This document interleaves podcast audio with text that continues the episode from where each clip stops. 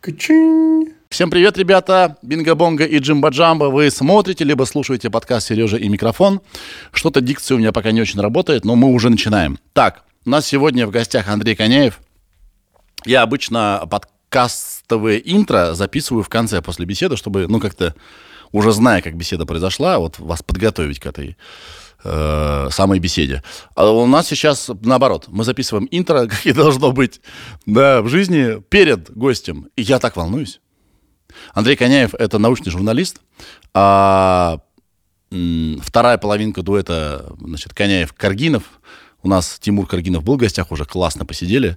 Вот очень долго мы вылавливали Андрея, наконец-то это получилось. И я волнуюсь очень сильно, что а вдруг, а вдруг я ему не понравлюсь. Отец подкастинга, Куджи подкаст. По-прежнему дела идут вообще лучше лучшего у Куджи, пусть так и все и будет. Вот... Никакого плана на беседу у меня нет, кроме волнения. Уверен, все будет хорошо. Да, и подписывайтесь на наш э, телеграм-канал Backstage Big Numbers. Мы там пишем разное, чего нигде не пишем. Все, погнали. Сережа, это я. Микрофон. А, а, а. Я вообще считаю, знаешь, что подкаст — это очень странный продукт. Объясню. То есть он... В, разговор, в разговорном жанре он про настоящее, правильно? Быть настоящим в моменте, и как бы ты ожидаешь от гостя, что он будет настоящим. И тогда что-то из этого получится. То есть ты, ты не можешь на самом деле управлять подкастом, если ты вот его хочешь делать аутентично. Пойми меня. То есть вот ты ко мне пришел, да, у меня мог бы быть план здесь, например, написан. Спросить об этом, об этом, об этом. И я уже раб этого плана. Я уже не слушаю тебя, я уже жду возможности спросить тебя об этом. И что бы ты ни сказал, я хочу спросить тебя об этом. Так не работает. То есть подкаст — это что-то, что, ну, беседа, которая происходит в моменте. Она либо получается, либо нет. Желательно, чтобы получалось. И если ты идешь по этим пунктам, то, скорее всего, это будет не настоящая беседа, какая-то искусственная, да, синтетическая. И при этом мы, как бы как коллеги, присутствуем на Ютубе. Мы на полочке стоим, мы товар. Мы должны заинтересовать, придумать классную обложку ко всему этому настоящему, что сделано как бы без умысла. Не согласен со мной? Хм. Ты закончи мысль. То есть ну ты вот говоришь, что вот есть некое противоречие между двумя этими вещами. Да, я, вот, я начал делать подкаст э, с подходом как к шоу. Угу. Окей, зову гостя, у нас есть тема, я его выношу на, это самое, на передний план, все смотрят, там есть какая-то заковырка, острые вопросы. А потом, чем больше я общался с людьми, тем больше я понимаю, что это, эта штука работает, когда беседа настоящая. А когда ты идешь по плану, настоящего не может быть. Ну, во-первых, ты понимаешь, что ты просто обозначаешь две такие радикальные, разные точки зрения, но на самом деле, во-первых, хорошо иметь план. План, вот общий список тем, про которые было бы прикольно поговорить, особенно когда мы зовем какого-нибудь автора книги. Угу. Хорошо бы, если бы ты прочитал его книгу. Угу. Это вот базовая такая вещь. Вот, может быть, ты понял книгу, может быть, ты не понял, но в любом случае, мне кажется, что какой-то план нужен, потому что все-таки, вот, э, э, знаешь, я, это, по-моему, Джо Сатриани, по-моему, его спрашивали, вот он, он, он говорит, когда... Я могу сейчас наврать, кто из великих гитаристов, он, он типа крутой импровизатор. И он говорит, вот как вот люди импровизируют. Я, говорит, беру человека, вот, которого я учу, и говорю, импровизируй на гитаре. Вот он мне импровизирует, импровизирует, импровизирует, вот он проимпровизирует мне там две минуты на гитаре, мощный соляк. Я говорю, окей, теперь повтори то же самое. И люди вот здесь сломаются, потому что в их представлении импровизация — это то, что сиюминутное, ты вот это произвел, выкинул в вечность и тут же забыл. То есть ты как бы это произвел, и оно исчезло. исчезла из твоей головы. Он говорит, что нет, импровизация, хорошая импровизация, когда у тебя есть план. Да, это может быть не точный план, потому что это все-таки импровизация, угу. да, но это некое представление о том, какая у всего этого должна быть структура. Да? То есть вот в каком-то смысле, если удобно про это говорить, и это, конечно, супер пафосно звучит, но вот э, у тебя есть э, подкаст, это во многом джазовая импровизация. Вы угу. импровизируете ситуативно, но в общем какое-то представление о разговоре у вас есть. Типа мы выдерживаем гармонию слэш-тему. Ну, какую-то там тему держим, да, иногда выбиваемся да. из нее, иногда может все пойти вообще в другую сторону, но это ты просто, это все-таки исключение. В каком-то смысле это, как, как и любой, любой хороший продукт, это всегда, всегда что-то среднее, знаешь, вот на, на границе между э, полным хаосом и полным детерминизмом. То есть это не интервью в том понимании, в котором люди привыкли, когда вот у тебя есть, знаешь, есть такой жанр паркетное интервью. Вот когда... Паркетное? Паркетное. Они... А, когда подбегаешь быстро? Чуть-чуть. Нет, это когда ты заготовил вопросы, показал их человеку, человек заготовил ответы, и все, все максимально заточено под человека. И ты такой типа, да, кстати, расскажите, как у вас получается быть таким охуительным. Он такой, знаете, это непростой вопрос, и начинает тебе рассказывать. Вот паркетное интервью – это такой очень понятный жанр, очень-очень структурированный, заранее придуманный. Вот. И при этом у тебя есть просто разговор на улице. Да? Это вот максимально неструктурированный жанр. Да? И он немножко странноватый. С тобой на улице редко кто заговаривает. Да? Ну, со или... мной? Да. Постоянно. Понимаю. Но я вот стараюсь такие разговоры не поддерживать. Почему? Не знаю. Я как-то очень некомфортно себя ощущаю. Окей, могу понять. Вот. И... Вот где-то между этим живет, живет подкаст, разговорный именно подкаст. Потому что, ну, понимаешь, еще тут такая история, что вот мы с тобой рассуждаем, а у тебя есть твой подкаст, у нас есть наш. И, а есть еще миллион подкастов, и тебе придут профессионалы, у которых там двести выпусков и миллион сезонов разных подкастов, скажут, что все не так, все делается по-другому.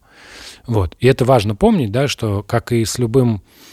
С любым, с любым конечным, с любым производством контента в какой-то момент, ну, ты сталкиваются разные экспертизы, и те могут сказать, что ты просто, ну, типа, напиздел. Ну, смотри, я же могу а, только лишь отталкиваться от своего опыта и своих ощущений. Конечно, но и... это не самый лучший ориентир в жизни, отталкиваться только от своего опыта и своих ощущений. Ну, и наблюдая за коллегами. И что я, к чему я пришел, к чему я пришел? К тому, что мой любимый формат – это вот такой. Я честно признался в начале, в интро, что я не готовился к нашей беседе. Я думал о тебе очень много.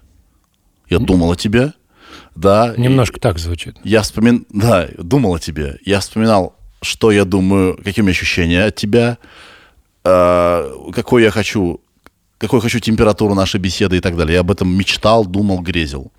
Но никакого плана у меня нет, потому что вот в моем любимом виде беседы плана нет. Просто она просто... начинается, и как пошла, так и пошла. Хорошо. Но для того, чтобы существовать как продукт, такого рода беседа нашим менталитетом российским вообще, мне кажется, не очень считывается. И поэтому, в силу того, что мне любопытно, как устроена наша жизнь, э, стала доминировать в нашем подкасте часть научпоп. Когда я приглашаю специалиста, и я с ним говорю о теме, которую он представляет. Вот, тебя я пригласил не как специалиста, а как коллегу, да, и поэтому вот это мой любимый формат беседы, но он, его сложно продавать, понимаешь, да, тут драма какая, что это просто спонтанная чистая беседа, а на полке она должна лежать как э, что-то с умыслом, с каким-то драматургией, с каким-то, с каким-то углом остроты. Не знаю, ты понимаешь меня? Да-да-да, ну ты это вот, возвращаясь к тому, это про, как раз про что я говорил, то есть это Это ты говоришь о том, что нам нужно делать в итоге продукт, а тебе нравится делать не продукт, а вот импровизация. Ты говоришь, но при этом, вот как бы когда приглашают специалистов, научпоп, вот это все, типа, гораздо более понятные происходят вещи. То есть, условно... Да, ты можешь в разговоре с ученым, да, ты можешь позволить себе уйти в другие дебри, но, э, вспоминая твою джазовую импровизацию, ты все равно в гармонию возвращаешься. Да, возвращаешься, конечно. А в такого рода беседах она постоянно скачет, эта гармония, ее не, вообще нет ничего. Отлично. Вопрос. Ты знаешь, что такое скибиди-туалет? Нет, не знаю. Ах, как жаль. Короче... М. Подожди, это мем, там какой-то Еблов из, из Толчка торчит, да? Да, да, это же есть дети. Ну, конечно. Они по-любому знают эту фигню. Сто пудов, но я стараюсь в детские мемы не погружаться. Почему? Потому что мне кажется, это будущее. Ну, хорошо, будущее, но у меня своих пока мемов хватает, понимаешь? Я еще мои не посмотрены, старческие мемы, там, где да. есть всякие шутки с отсылками еще. Ухо-хо, куда? Знаешь... Реально тебе не интересно, как бы, что делает наших детей? Их же закладывает эта фигня. Слушай, как-то. Ну, тебя, когда закладывало, родители интересовались тем, что ты, вот, типа, смотришь, читаешь? Пони... Спрашивали ли они тебя, что вы обсуждаете с друзьями? Вот. Ваши прикольчики? Вот нет, а жаль. Да почему жаль-то? Но, с другой стороны, понятно, что есть родители, есть дети. Как бы они не могут быть друзьями лучшими, ну, закадычными. Разные, разные люди, отлично. Ну, то есть, как бы вот Но... происходит какой-то движ, они там э, развиваются сами по себе. Ты, твоя задача какие-то вопросы решать, обеспечить какой-то психологический комфорт, но вы разные люди, вам, вас интересуют разные вещи. У нас разные интересы и с сыном, и с дочерью. Как бы мой сын вообще не котирует в математику, а дочь такая, типа, типа, ваша математика вообще нахер не нужна никому. Так что нормально. Ну, а нет э, желания просто понять, чем он занимается. Так мы же понимаем друг друга. Вопрос понимания, смотри, какого уровня понимания ты хочешь? Чтобы ты все знал про человека и вообще мог досконально предсказать его поведение, но это уже попахивает каким-то этим... Стал... Контролем. Сталкерством, да. То есть ты такой, типа, растишь ребенка, но он должен быть такой, чтобы ты все про него всегда знал. Знаешь, это вот, типа, поставь ему на телефон вот эту штуку для слежки, отслеживай э, вот эти умные часы, через которые можно включаться. Вот мне рассказывали историю, что вот человек куда-то там пришел, а можно подключиться к его часам и слышать, что там происходит. Нет. Вот. А что, нет, ты просто хочешь узнать своего ребенка, я не понимаю. Не настолько. Тебе, да я, хочу, ты, ну... я хочу не знать, где он и что говорит, а я хочу знать, почему он что-то думает. Слушай, каким-то образом. Ну, спроси. Вот, вот есть, об этом и речь. Так нет, есть же очень простой, простые инструменты. Их, они почему-то как-то вот на фоне всех этих высокотехнологичных люди про них забывают. Вы можете разговаривать. Вот я вожу ребенка в школу, мы по дороге разговариваем. Иногда вожу его, ну как, вожу его на другие мероприятия, там, например, на плавание. Мы тоже по дороге разговариваем. По дороге туда, по дороге обратно. Ему есть что рассказать. Иногда он меня о чем-то спрашивает. В целом мы поддерживаем коммуникацию. Это, как мне кажется... Ну, типа, то, что, с одной стороны, позволяет там, нам оставаться близкими людьми, с другой стороны, не дает вот этого ощущения, что я требую от него полного какого-то там вот... Накла... закладываю на него какие-то требования, накладываю, которые он не может выполнить. Да. Мне кажется, мы с тобой об одном и том же говорим. Конечно, только разговор. Только разговор. Но просто мне интересно иногда понять, вот почему тебе это нравится, какие чувства ты испытываешь. Вообще, мне кажется, единственное, о чем мы, как родители, можем говорить с детьми, это о чувствах. Потому что вот информация практическая, они ее могут без нас добыть. Понимаешь, да? Вот я о чем думаю, что вот э, сейчас все ответы на, вот, технические, их гораздо быстрее можно получить из интернета, из каких-то источников, а не от родителей. Потому что родители даже могут ошибаться. А что мы можем дать, это возможность как бы безопасно учиться себя понимать. Кто я? Почему я чувствую что-то? Почему я злюсь и здесь? Почему я радуюсь здесь? Вот мы тут с сыном, сыном, я сел в машину, и он, зал, он плачет. Я говорю, что случилось? Он говорит, я не знаю, пап. И мы с ним начали говорить, а почему он почувствовал в этот момент себя грустно. Потом дошли до того, что, оказывается, он просто услышал грустную музыку по радио и что-то там себе представил. Вот. Не знаю. А... Опять сменю тему. Меняю гармонию. Меняю гармонию. Ты, кстати, умеешь играть? На басу чуть-чуть. На басу, да? Да, у меня дочь зато умеет на фортепиано. Ну, то есть с ней как-нибудь коллаборируете? Нет, нет, ты что, она нормальная. Она уже неплохо играет, а я еще никакой коллаборации невозможно. У тебя есть человек, которого вот бы хотел видеть в Куджи когда-нибудь? Это какой-то вот... Вот кто-то. Или хотя бы, знаешь, даже не конкретный человек, а... энергию, которую бы он принес? Даже не знаю. Типа, мне сложно ответить на этот вопрос. Мне тоже. Потому что меня тут э, на днях спросили, а кого бы ты хотел в подкаст позвать? Я говорю, ребят, вообще не знаю. Не знаю. Кого можно хотеть? Еще не факт, что тот, тот, кого ты хочешь, хочет тебе прийти, во-первых. Это правда. Плюс еще никогда не знаешь, как пойдет разговор. Бывает же такое, вот думаешь, сейчас вот придет человек, и мы с ним прям... все обсудим. Он приходит, и ты понимаешь, что вы, вам вообще нечего обсуждать, и, в принципе, зря он пришел. Да. Чья это вина? Ничья вина. Ну, просто так вы... бывает просто. Так бывает в жизни. Бывает, наоборот, ты ждешь, что придет человек, он приходит, и получается офигенно. А бывает, ждешь человека, он приходит, и получается плохо. Бывает, не ждешь человека, он приходит, получается офигенно. Бывает, не ждешь человека, он приходит, получается плохо. Короче, все варианты возможны. У меня самые лучшие эпизоды здесь записаны, знаешь, когда я опоздал, не хотел идти, и вообще капризничал, что этот гость нам не нужен. Самая лучшая беседа. Скорее всего. Потому вот. Что, видишь, ты просто... Порог ожидаемый вообще. Да, низкий, ожиданий, и все хорошо. Да. Да. Как будто бы все равно вина на том, кто позвал. Вот ты зовешь человека, да, и как будто бы все-таки ответственность на том, кто позвал гостя. Типа, ну, давай, давай, управляй, мол, чувак. Слушай, мы с тобой здесь э, переходим к обсуждению вообще загадочной вещи. То есть мы такие с тобой поговорили, там, что, что такое подкаст и вообще как это все происходит и зачем. И такие типа, ну непонятно, зачем это происходит. Вообще, зачем людям ходить на подкасты? Ну, то есть вот человек приходит на подкаст. Это не интервью. Угу. Это не интервью. Если ты ожидаешь, что как бы вот человек приходит, и он ожидает, что это будет какая-то пиар для него история, и он сможет там что-то, то может быть и нет. Да, может так случиться, что вот мы с тобой поговорим, а твои а, зрители скажут, блядь, мудак какой-то, Андрей. Просто, во-первых, вещи, говорит, неинтересные, скучные. В целом а, в разговор был не инвестирован, и вообще Сергей больше не зови его никогда. Вот. Для них сложится такое впечатление, да, то есть как бы мой приход... В минус еще. Ну, в минус уйдет. Типа уйдет.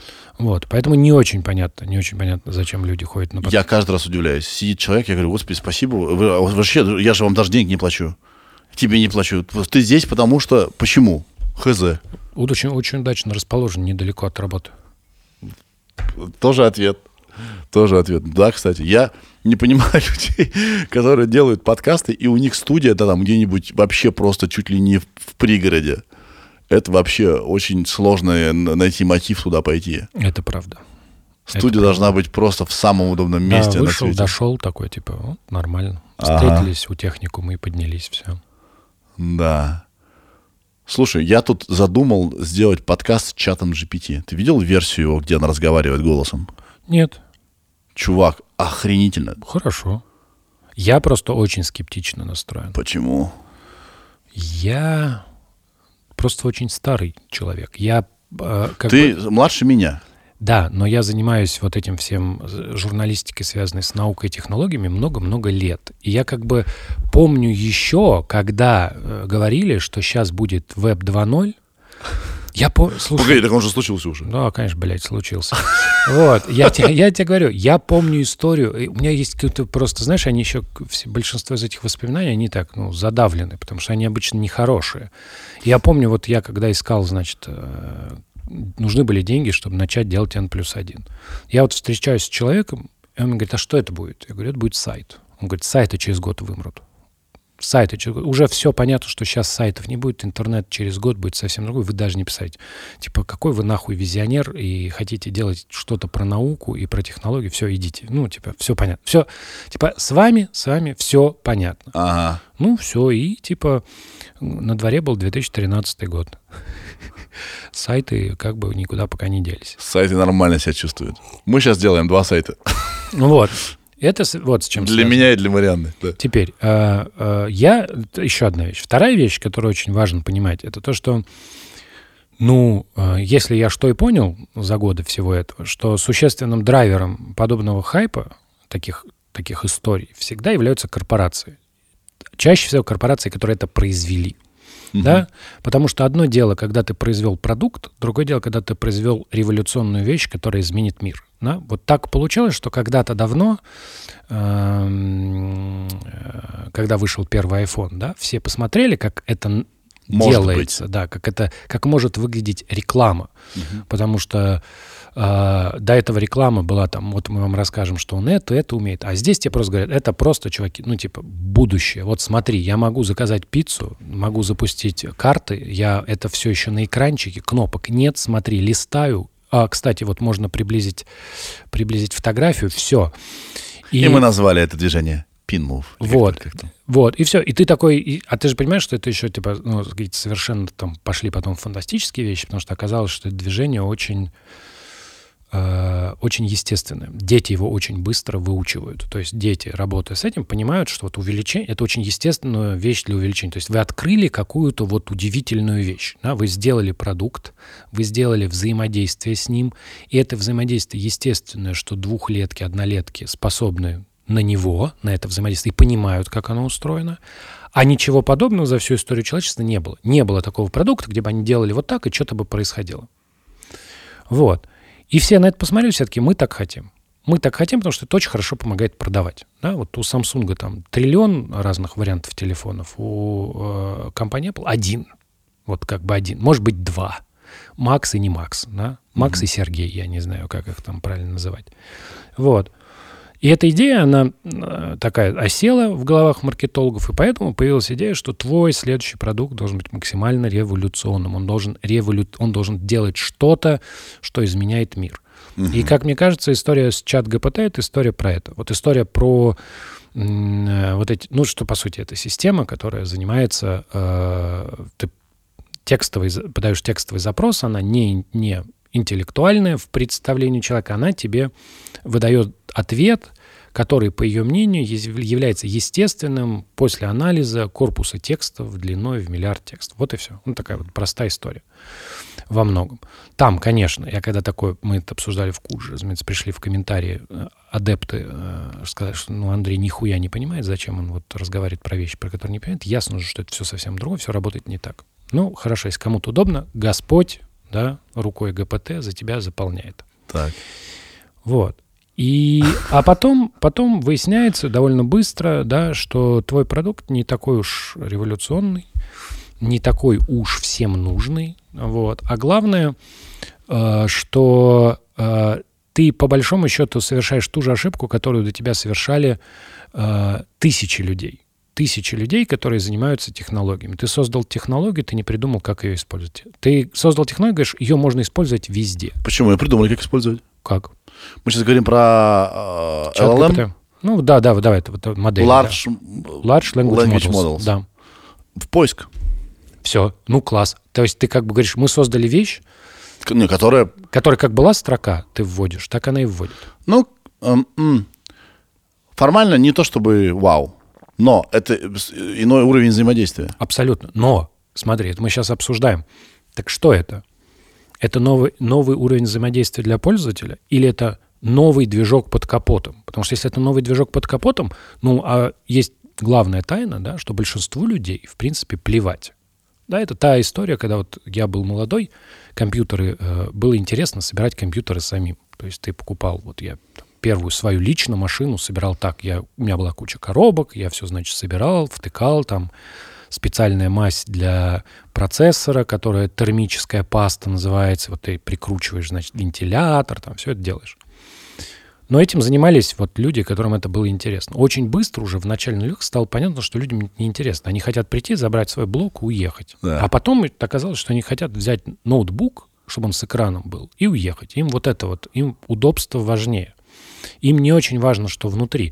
То есть как бы у тебя вот эти вот э, писькомерки, типа у нас в процессоре там триста ядер, а у нас триста пятьдесят. Они никому не интересны уже сейчас, потому что людям интересно, э, они перешли в тот режим, когда это, это инструмент. Не очень важно, из какого, из какого как конкретно стали твои плоскогубцы, да? Какую, как, там, типа, какая маркировка. Важно, ты, они типа... работают или нет? Вот они мнутся. Если мы говорим про консюмера, то да. Так в конеч... Не про спеца, если мы вот, говорим. А в конечном итоге корпорации, в чем их проблема? Да? Что они пытаются же тебе, они же пытаются выйти на массовый рынок с этими технологиями. Конечно. Потому что массовые рынки — это массовые прибыли. Да? Грубо говоря, если ты сможешь убедить, что в каждом домохозяйстве нужен чат ГПТ, то ты прям победил. Да? Угу. Вот. А если не сможешь, то ты останешься вот этой историей, вот там делать подписочные сервисы, там это немножко разного масштаба э, деньги, да? Вот. И как бы, ну, как бы потребителя конечного ты пытаешься убеждать чаще всего с помощью маркетинга. Вот. А mm-hmm. при этом главная, главная проблема любой такой технологии, что люди не придумали, для чего она нужна. Понимаешь? На самом деле, если мы... Если мы я тебе попробую объяснить. Смотри, вот условно, mm-hmm. когда у тебя... Вот в чем была идея GarageBand в, у Apple? Угу. Она была приложение так... для написания музыки. Да, она была такая, типа, вот я хочу, чтобы у меня было приложение, которое по уровню функционала как Paint для рисования. Да. Может, чуть лучше. То есть любой новичок может ее освоить. Но позволяло... Достаточно быстро записать идею. За... Достаточно быстро записать идею. Да. Все. Да. Спустя двадцать лет в GarageBand пишут все свои подкасты люди, пишут музыку. Это невероятный музыку. Инструмент. Все, понимаешь? И вдобавок ты, он, он, он инструмент, он заточен под человека, который не очень хочет, вот, не очень может или горит желанием тратить время на то, чтобы погружаться. Потому что если ты когда-нибудь там вот какие-нибудь там, я не знаю, я уж не помню, в чем там ви эл ти плагин. Я как-то в какой-то момент у меня была идея, что я... признаюсь, скачал пиратскую версию барабанов. Я забыл, как называлась эта штука. Это были барабаны. Ты скачал куда? Ну, из интернета. Я имею в виду на О, комп? На, или... на комп. У меня это, это была здоровая библиотека. Она была с барабанами Томаса Хаки. Это который чувак из Мишуги. И там были сырые барабаны. Она mm-hmm. занимала там условно десять дисков ди ви ди-шников. Вот. То есть это вот были такие барабаны. И вот я как бы все это, значит, устанавливаю. Все это, ну, думаю, сейчас я это. Вот. И хуй. Ну, там как бы миллиард настроек. Я хочу, вот, чтобы, я хочу послушать барабаны, хочу вот включить какую-то штуку, чтобы я вот, мне, вот я знаю, как надо наиграть, вот я хочу, чтобы это было, и оказалось, что я не могу. То есть это слишком профессиональный для меня инструмент. Да, да. Я с ним не смог ничего сделать. Так, и возвращаюсь к GarageBand. Вот, а GarageBand позволяет тебе это делать. И это та, та важная история, что в конечном итоге ты либо, если ты хочешь быть массовым, ты должен понимать, как тебя люди потребляют. Это касается и подкастов. Да. Вот. Поэтому я и сказал про продукт на полке. Вот. А... Часто технологии, да, вот как вот произошло с чат джи пи ти, да, технологии, они как бы взлетают, условно, рекламируются, что ли, исходя из своих технических характеристик. То есть вот люди, которые их делают, они, конечно, по поводу своих технологий очень возбуждены, им очень нравится, что они делают. Но тот факт, что это возбуждение перерастет в какую-то революцию, да, это не факт, потому что когда ты сделал крутую вещь, сделал крутую вещь и всем про нее рассказал, ты, как бы у тебя в голове люди будут пользоваться вот так, а на самом деле они такие потыкались, потыкались, ну, там, типа, в целом мне не очень понятно, что с этим делать. Вот сделал я диплом с помощью чат джи пи ти, да, условно, типа, попал в новости, и все. Mm-hmm. А дальше я, в принципе, так же. Зачем нужен чат джи пи ти, если можно скачать диплом, знаешь, там, типа... Ну, нет, вот это же какие-то базовые функциональные вещи, понимаешь? Вот. Да. То есть, типа... Там, например, мы хотим э, похоронить копирайтеров, да? Ну, как бы копирайтеров, так, пока ты будешь, значит, э, вот этот два абзаца выпиливать напильником из чата джи пи ти, он тебе набросает их, это будет стоить гораздо дешевле. Ну, не в, не в смысле денег, mm. а в смысле по времени. Mm. Да? Понятно, что сейчас там, опять же, в комментариях будет, да вы что, да все, да копирайтеры умерли, да сейчас вот сейчас, ну, хорошо, пусть, пусть так. Это, знаешь, такой, типа, это консервативный взгляд человека, пережившего довольно успешно несколько технологических революций. Возможно, я ошибаюсь, да, я просто пессимистичен. Ты пессимистичен. И, и эта технология, конечно, будет... С нее ждет вообще не та судьба, как вот эта. Но... Но вот тебе это... кажется, что возбуждение излишнее сейчас, да, да, в обществе. Я вообще, знаешь, сторонник такой, что вот ты сделал технологию, да, вот ты научился ее применять, да, да, вот ты научился ее применять, у тебя получились работающие вещи, вот ты с работающими вещами бегай и уже размахивай. Ну, то есть, например, ты создал какую-то технологию, которая позволяет, я не знаю, тебе вот, вот сейчас, э, что бы можно было сделать такого хорошего консюмерского с чат джи пи ти, я даже не знаю. Понимаешь, это, вот, вот давай я тебе приведу такой пример смешной тоже. Э, я помню, когда вот нейросети, значит, у тебя произошла история, что вот, ну, нейросети как объект появились в семидесятые годы, все хорошо знают, в том числе советские ученые много писали, советские математики, перцептрон называлась вот эта система по-русски. Угу. И вот, значит, мы доросли до того, что вот эта вся штука работает. Можно на компьютере запустить, и она типа функционирует. Раньше ну, не работала, не функционировала, слишком маленький был масштаб. Так да. Бывает, что некоторые идеи работают на масштабе. Только вот. Лишь, да. Вот ты, значит, запустил ее, она работает, все хорошо. И дальше ты такой, ну, вот что она на самом деле может? Вот какие в реальности стоят задачи? И вот ты, типа, говоришь, мы взяли нейросеть, и она нам написала альбом «Гражданская оборона». Вот mm-hmm. реальная история была. Нейроборона. Подожди, это же, это же делал э, этот самый... Да, конечно. Господи, дайте мне памяти.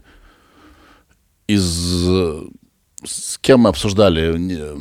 Иван Емщиков. Может быть, может быть. У тебя сто пудов он был. Я, да, дважды, я, трижды. Вот, я говорю, вот я послушал альбом «Нейрооборона». Да. Вот я послушал альбом «Нейрооборона». Он сделал это. Хорошо. Да. Я говорю, ну, нет. Почему? А, потому что вот на самом деле что ты сделал? Ты взял а, как бы некую сложную область под названием творчество, да, mm-hmm. и сделал очень забавную, смешную местами имитацию этого творчества. Как имитация, это, ну, прикольно. Как полноценный инструмент творчества, нет. Почему? Э, поэты вообще сложные люди. И э, как будто поэтическое является следствием, в первую очередь, опыта, который пропущен через поэта. Часто бывает, что писатели, люди вообще, которые занимаются словом, они пишут какие-то вещи, исходя из соображений, которые мы не очень понимаем. Вот Пушкин это формулировал как, если бы мы знали, из какого сора растут угу. стихи, не ведая угу. стыда. Про бессознательное не говорили? Не, даже не бессознательное. Ну а как, а я, что Ну вот я давай приведу пример, я его, по-моему, по- в Куджи рассказывал. А, вот приведу такой пример. Я смотрел кино, называется «Слова», очень хорошее кино. Так. Там главный герой читает книгу. Он, писатель, у него выходит вторая книга, вторая книга, и он, значит, ее читает публично перед людьми. Он ее читает, читает, читает, и в этой книге описано, как писатель спиздил книгу. Вот он рассказывает. Вот у тебя три уровня повествования. У тебя, значит, этот писатель читает книгу, где главный герой, он, значит, едет писать книгу, не может найти творчество, не может найти вдохновение, ищет, ищет, и находит на чердаке э, чемодан. А там рукопись. И он офигевает, какая-то великая книга. Он начинает ее читать, и мы переносимся там в сороковые годы. Франция, по-моему, после войны, один из американцев там остался, у него дочь, у него, рожда... у него семья, сложно все, дочь рождается, дочь умирает. И вот он, значит, это, как он это переживает, и как он потом возвращается в Америку. И этот чувак находит эту рукопись и говорит, да. блин, так круто. И, нач... и решает ее просто набить. Вот. И он для себя это формулирует так. Очень хочется почувствовать, как из-под твоих пальцев выходит вот крутой текст. Не вот то, что я дерьмо пишу, а вот этот, вот этот. Я пишу, пишу. И он, значит, это никому не показывает. Но его находит жена. И жена говорит, ты написал великий роман.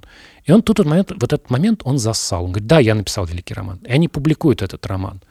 Вот. И ему приходит письмо. Типа, ты спиздил роман. Вот оно из одной строчки. Он едет, значит, находит этого человека, которому он написал. Находит его. Это действительно вот автор. Да. Он в какой-то момент... Когда уезжал, значит, просто в, в поезде забыл этот чемодан с рукописью, и дальше все. И он, и он начинает перед ним извиняться, перед этим мужиком. Говорит, вот, я все понимаю, я вот признаюсь. Он так на него смотрит, говорит, ну, слушай, если ты признаешься, ты, говорит, еще больше дебил, чем я думаю. И уходит. Вот. И, значит, мы возвращаемся на первый уровень повествования. И вот, значит, главный герой заканчивает это читать. И ты, все такие, вау, там все. И он, значит, с одной из своих фанаток идет в номер. И она ему говорит, ну, ты же спиздил роман, да? Ну, ты же вот, ты ж, ты ж про это написал так явственно, потому что, ну, ты явно, явно вот ты, вот ты же украл. И он, он что-то ей говорит, говорит, он, слушай, иди, иди нахер, дура. И она уходит. И, мы, и он сидит и начинает вспоминать, и мы понимаем, что из всего романа, вложенной такой сложной истории, единственная реальная вещь, которая у него была, это ссора с женой. И эта ссора вписана в роман, когда он ей все-таки признается, что он спиздил роман. Так. И вот это единственное было реальное, что художник вложил в свое произведение. Все остальное выдумка, как бы нам ни казалось. То есть да. писатель, который пишет про то, что украли роман.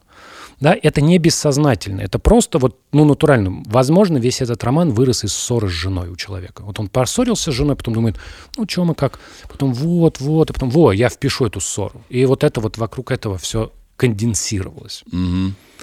И так устроено много. То есть вот когда брали интервью у, какого, у Летова... То есть ты ведешь к тому, что если что-то настоящее, то это и чувствуется, и работает. Я говорю, что си... надо было прогонять нейросеть, да. не на стихах учить. Потому что стихи — это уже продукт. Это, знаешь, это как пытаться...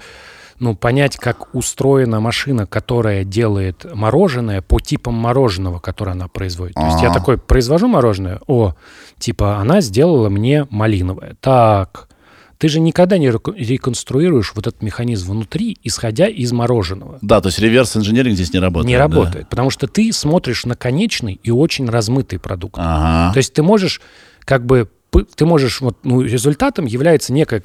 пластмассовая херня, которая издалека напоминает мороженое. Не по вкусу, не по цвету, не по запаху. Это не мороженое, но издалека mm-hmm. напоминает. И моя идея была, я говорю, ну что ж, вам мешало попытаться выстроить этот конвейер. Как? Когда мы говорим про Летова, это проще история, чем здесь. Потому что Летов, его как бы метод, то, которым он создавал свои э, какие-то произведения, в том числе он остался нам в интервью. Не все его произведения так сделаны, но он говорил так. Вот э, все идет по плану, он утверждал, что она была написана так. Он записывал цитаты из радиопередач, из телека, из газет. Набрал там условно шестьдесят куплетов, и из них сделал вот все идет по плану в том виде, в котором получился. То есть сложил, то есть он сначала собрал какой-то пул информации, угу. потом его, значит, конденсировал, и получилась вот вещь, которая, ну, осталась в памяти народной. Как стихи. Да, вот. И это же касается, там, например, так же устроена песня «Моя оборона», например, там «Кому нужен ломтик июльского неба». Да, и то есть нужно было загрузить в да. нейросеточку вот этот механизм поиска этих слоганов. Да. И складывания. Да, конечно. А-а-а. Вот. И мой, моя критика была, именно так мы это даже где-то обсуждали, там тогда еще была незапрещенная сеть социальная, Facebook. Сейчас она запрещена, все такое, мета там. Поэтому вот эта вот затея, да. затея, это была просто затея. Понимаешь, да?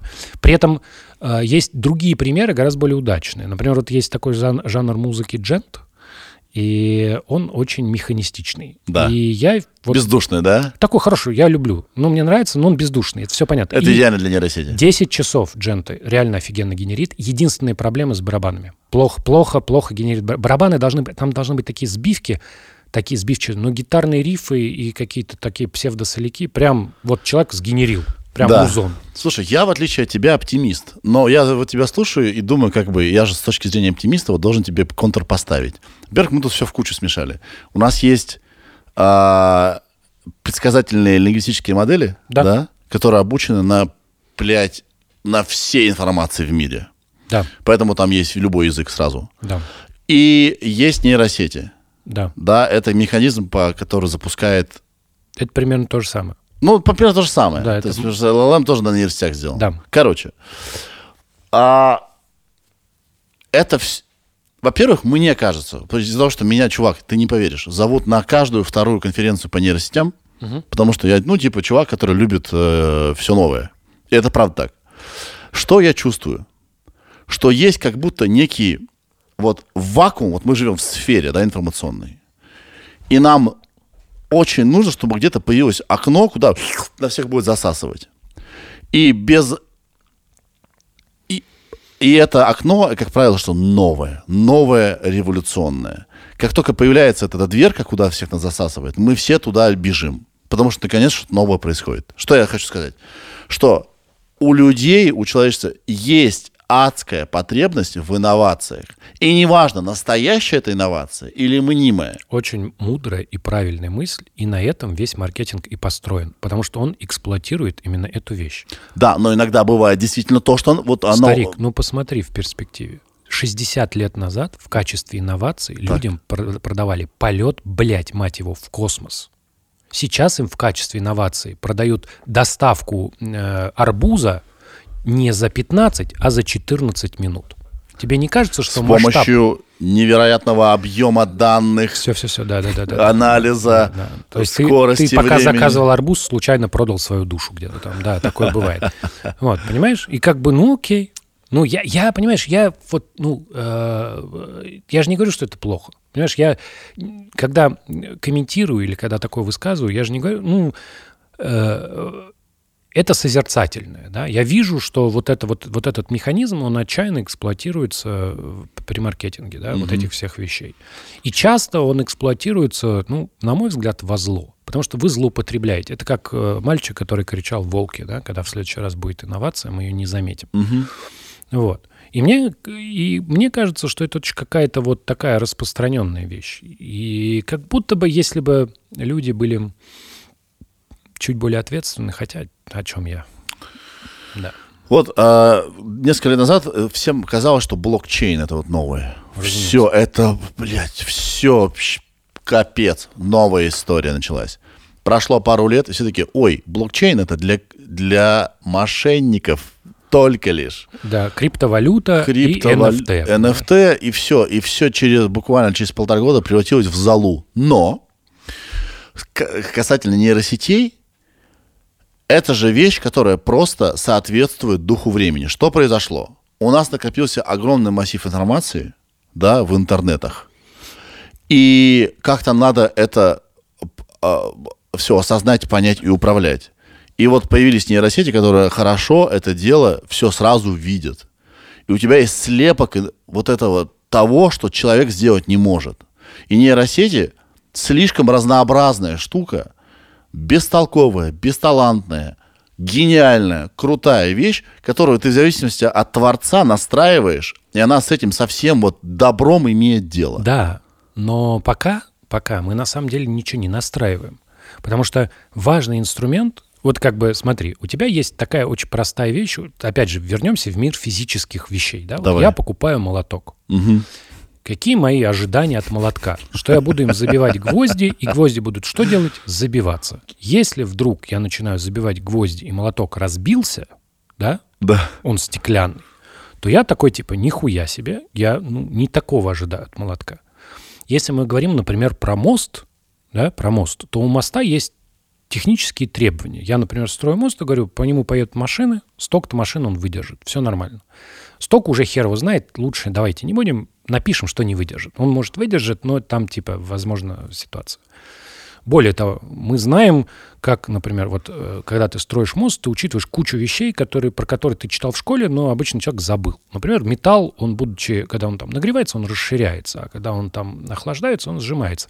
Как бы не очень сильно с точки зрения абсолютных цифр, но когда этого металла вот хуиллиард километров, то это очень ощутимые вещи. Mm-hmm. Поэтому вот эти все вопросы о том, как он у тебя будет сжиматься, э, растягиваться, его там типа, например, хочешь ты или нет, но когда по нему ходят, там происходят вибрации, чтобы не происходил резонанс, ты это все учитываешь. И вот после годы, да, и вот у тебя есть теперь продукт, называется мост или молоток, неважно там, как тебе удобнее, ты умеешь им работать.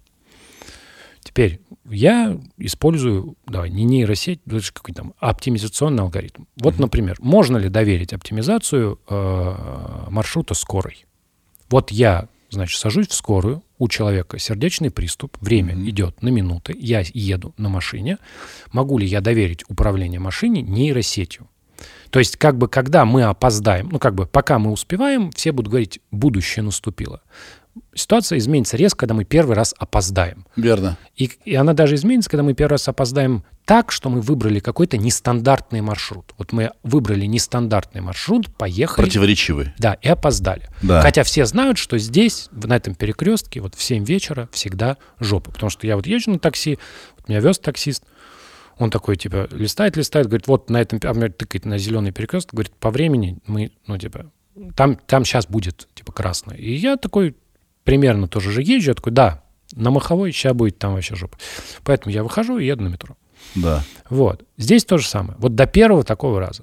Это вопрос на самом деле того, когда ты придумал инструмент, и когда ты его всем впарил как инструмент для всего. На самом деле он не для всего. Если он для всего, то он не для чего.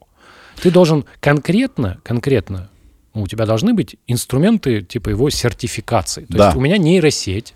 Я говорю, окей. Там узкие специализации, не, очень. Даже не узкие, а вот ну, она, я, например, знаю, что вот на все вопросы, там, она, ну, например, как вот, знаешь, убивает девяносто девять процентов микробов. Ну, типа, на семьдесят шесть процентов вопросов она отвечает правильно. Да. Вот так, правильно. Вот на каких-то еще, в какой-нибудь сфере. Так вот, погоди, но нейросеть это хорошо, вот почему. Потому что... Э- никогда не будет такого, что останутся они и уйдет человек, который с ними взаимодействует. Это лишь способ, а, ускорение времени всех специалистов. И почему не останется? Ну, сейчас, подожди. Вот давай. Почему ты думаешь, что, не, ну, как бы, вот мы тренируем нейросеть? Да. да? Вот как выглядит, как она называется? Competitive. Ну, короче, есть такой режим тренировки нейросети, когда одна нейросеть тренирует другую, на самом деле. Так. И там человек вообще не участвует. Это mm-hmm. называется обучение без учителя, по-моему. Вот. Вот. Это все дата сайенс опять. Да, да, да. Но они, у них их, там, их заморочки, да. Там, там миллион есть разных способов обучения нейросети. Есть, ну, как бы в финале они все одинаковые. Ты, у тебя есть большая, большая матрица весов, угу. где ты выбираешь конкретные числовые характеристики, но выбор этих числовых характеристик осуществляется не напрямую, то есть я их не рассчитываю руками, а по результатам аппроксимирующей функции. Вот я типа запускаю-запускаю туда котов, он узнает котов, я подправляю там и все такое. И подправление этих весов осуществляется разными способами, потому что типа так как это вещь, у которой, ну, это довольно сложная вещь, то там...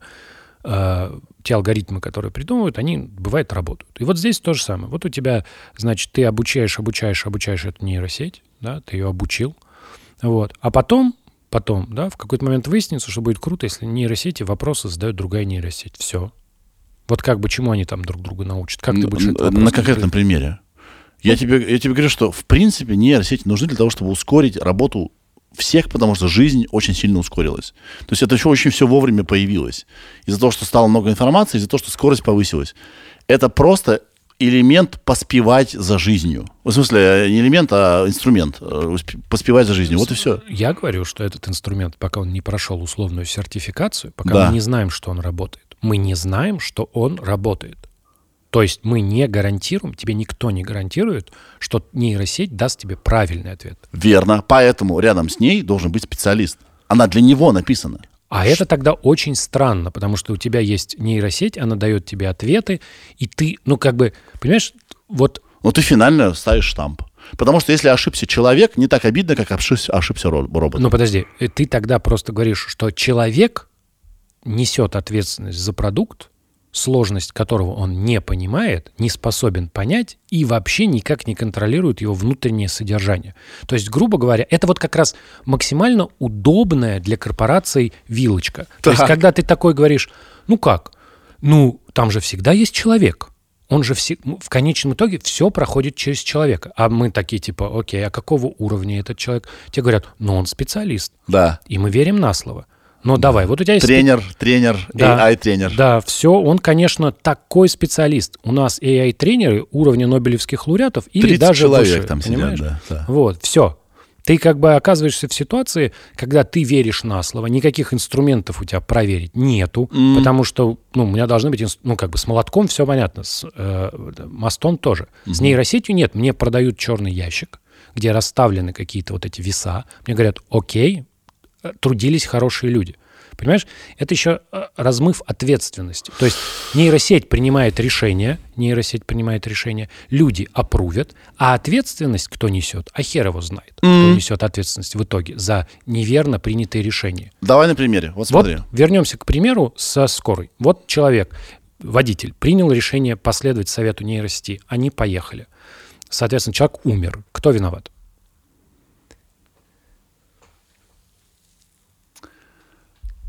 Давай еще раз проговорим ситуацию. Нейросеть построила маршрут оптимальный для того, чтобы быстро добраться в нужное время до скорой. Да. О, до, да, до больницы. До больницы. Пилот, опираясь на свой опыт, да, анализирует пос... этот маршрут. Последовал, типа... И сказал, дело говорит. Да, и поехал. Он. Он? Да. Ну, это неправда. Потому ну, что смотри, как это работает. Вот у тебя появился инструмент. Вот у тебя появился инструмент. И вот он первый раз ее послушал, и она угадала. И второй раз послушал, она угадала. И до этого она угадала сто раз. Сто раз, причем, возможно, ты же как, у тебя со временем растет кривая доверия. То есть сначала она тебе дает... Сначала тебе нейросеть сообщает, что ты и так знаешь. Угу. Потом она начинает тебе сообщать вещи, которые ты не знаешь. И ты такой, типа, ну, предыдущие-то были не говно. Ну, типа, вроде по делу все было. Поэтому, наверное, и эти, ну, не говно. Я, mm. И более того, она тебе говорит какие-то близкие вещи. Ты можешь там посмотреть, она, типа, тут срезать предлагает, тут через двор проехать. И ты такой, бля, ну, это все я знаю. Это я, если бы сам подумал, может, догадался бы.